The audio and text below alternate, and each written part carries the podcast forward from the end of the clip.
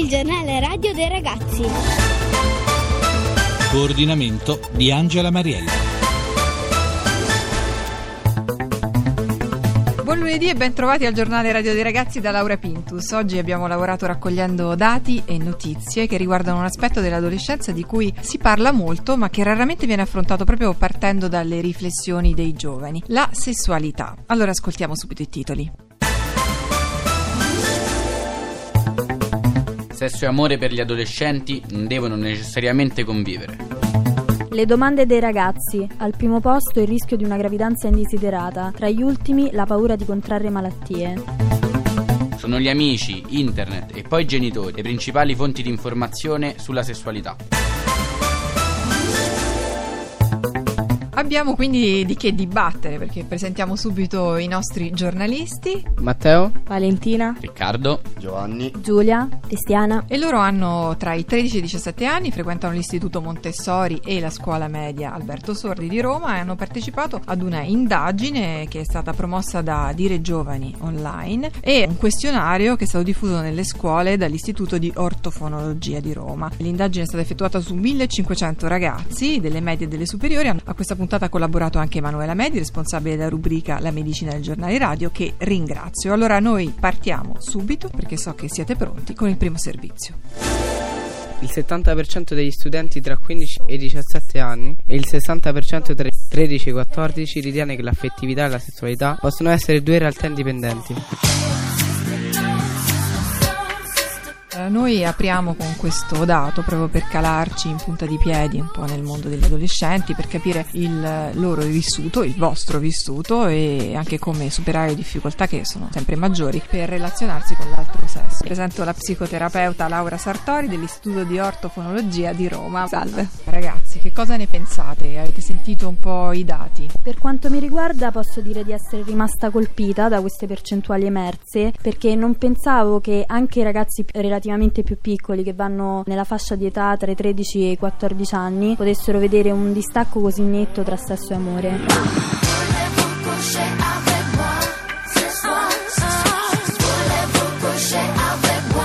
Voi che avete tra i 13 e i 14 anni, che dite? Il problema è che sesso e amore vengono sempre di più distaccati, soprattutto diciamo dalla tv in tutti i suoi campi, dai film fino alle serie tv, dando al sesso probabilmente una realtà volgare che non ha. Come here, boy, boy,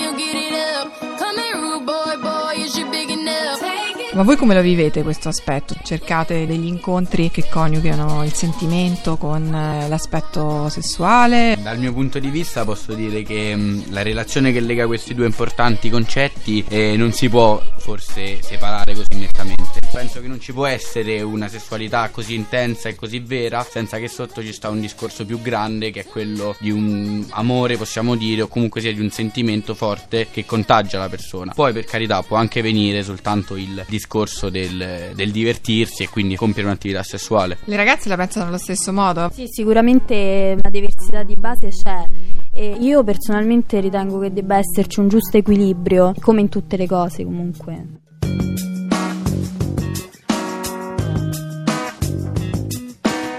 Era emerso questo aspetto del bombardamento dei media che rappresentano insomma, una società molto libera da legami, in cui i giovani si incontrano anche le loro prime esperienze in modo molto disinvolto. Qualche riflessione su questo? Allora, i media e varie scuole di solito organizzano delle campagne di informazione e prevenzione e presentano l'argomento in modo esagerato e piuttosto ansioso e così facendo però si rischia eh, che i ragazzi non ascoltino con interesse e vedendo tutto questo come un'imposizione. Mi rivolgo alla psicologa, come pensa che si possa creare un'informazione senza fare pressioni, anzi addirittura facendo in modo che noi stessi siamo invogliati a cercare informazioni da soli? Beh, sicuramente il bombardamento che arriva dai media può avere degli aspetti contrastanti, no? E quindi ci sono le campagne che un po' tendono a spaventarvi o a crearvi un po' di ansie. La cosa principale credo che sia che voi abbiate un adulto al di là dei media, della TV, di internet, con cui poi poter riflettere.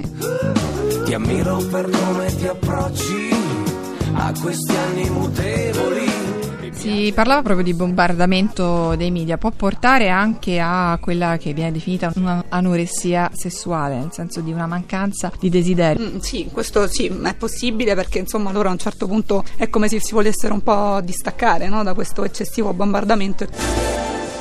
Secondo l'indagine effettuata da diregiovani.it, molti tabù, le paure degli adolescenti riguardo la sessualità, che possono generare confusione e false credenze. Affrontiamone alcune. Ecco, allora, quali sono le domande dei ragazzi? Noi abbiamo a nostro supporto la professoressa Alessandra Graziottin, direttore del Centro di Ginecologia dell'ospedale San Raffaele Resnati di Milano, che saluto subito. Buon pomeriggio. Sentiamo che cosa ci dicono questi ragazzi, quali sono le loro domande. Abbiamo due fasce di età, dai 13 ai 14 anni e invece anche i più grandi che hanno fino a 17 anni.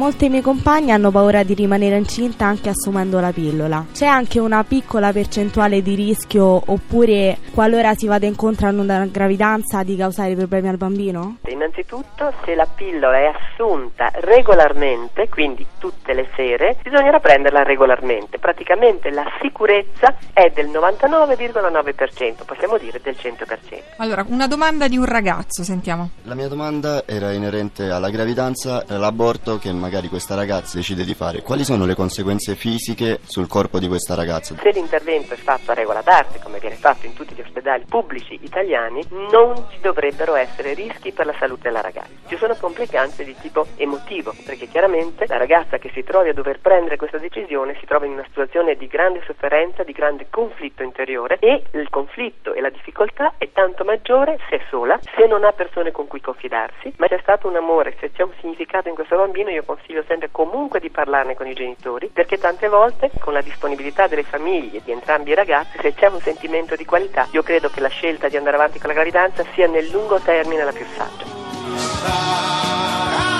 È stato solo amore se nel banco non c'entri più tu sei bella anche se vestiti non ti più allora, una riflessione proprio in conclusione. I dati dell'Organizzazione Mondiale della Sanità sulle malattie sessualmente trasmesse sono piuttosto inquietanti, in continuo aumento, soprattutto tra i giovani sotto i 25 anni, si parla di 111 milioni nel mondo. Questo fenomeno a che cosa è dovuto? Come possiamo leggere questi dati? Data la crescente purtroppo promiscuità, noi abbiamo un aumento delle malattie sessualmente trasmesse, in particolare nei giovani. Pensiamo al papillomavirus che ci interessa molto perché aumenta il rischio di tumori al collo dell'utero della donna. Ecco che allora noi dobbiamo saperlo e se siamo una ragazza vaccinarci, che intanto così riduciamo un po' di virus, ma poi se usiamo sempre il profilattico questo ci protegge tantissimo. Adesso ascoltami, non voglio perderti Possiamo dire di assistere a una banalizzazione dell'amore? Sempre più c'è una frattura tra quello che è il sentimento, l'innamoramento e anche un'intimità fisica con una persona esclusiva e invece l'avere rapporti come fosse mangiare un panino al bar. Ricordo anche un altro elemento di grande preoccupazione, l'aumento tra i giovani dell'uso di alcol, in particolare anche tra le ragazze, e di droghe. Alcol e droghe disinibiscono, ossia abbassano la soglia di autoprotezione. Questo espone sia a rapporti non protetti, ma anche più frequentemente abbiamo dati molto preoccupanti su questo rapporti promiscui. Quindi la prevenzione nasce anche da comportamenti sani e diciamo, Assolutamente diciamo, sì. un supporto morale di valori aiuta a combattere anche i rischi. Arrivederci e grazie. Voi più del 60% dei ragazzi, gli amici sono la prima fonte di informazione riguardo alla sessualità. Inoltre, in Italia, il 17% dei giovani tra i 13 e i 17 anni ha visto immagini hard su internet e secondo dati Eurispes, il 90% dei giovani guarda trasmissioni con bollino rosso senza genitori.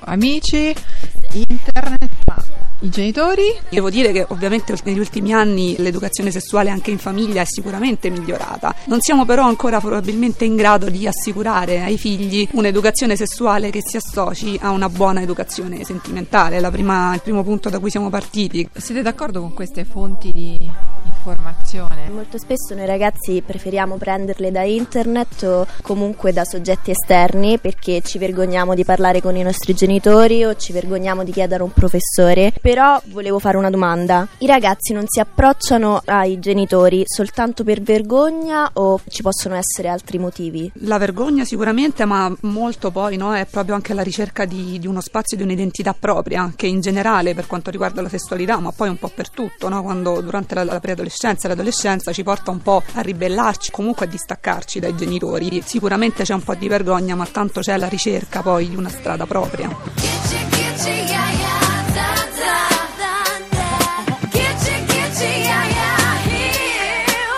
Educazione sessuale a scuola, cosa ne pensate? Per concludere, la scuola che ruolo ha? Vi può aiutare? Io credo che educazione sessuale a scuola sia una cosa fondamentale, nel senso che vedendo un professore o un qualcuno, un adulto che comunque ti dà delle avvertenze e ti dà di- determinate comunque indicazioni, sia una cosa che potrebbe aiutare, anzi aiuta. E tu che ne pensi? puntare più a creare un sentimento nei ragazzi per, per fargli stare attenti, far dirgli ragazzi guardate che non è uno scherzo, senza però soffermarsi o dare una causa a qualsiasi rapporto che invece ci può essere.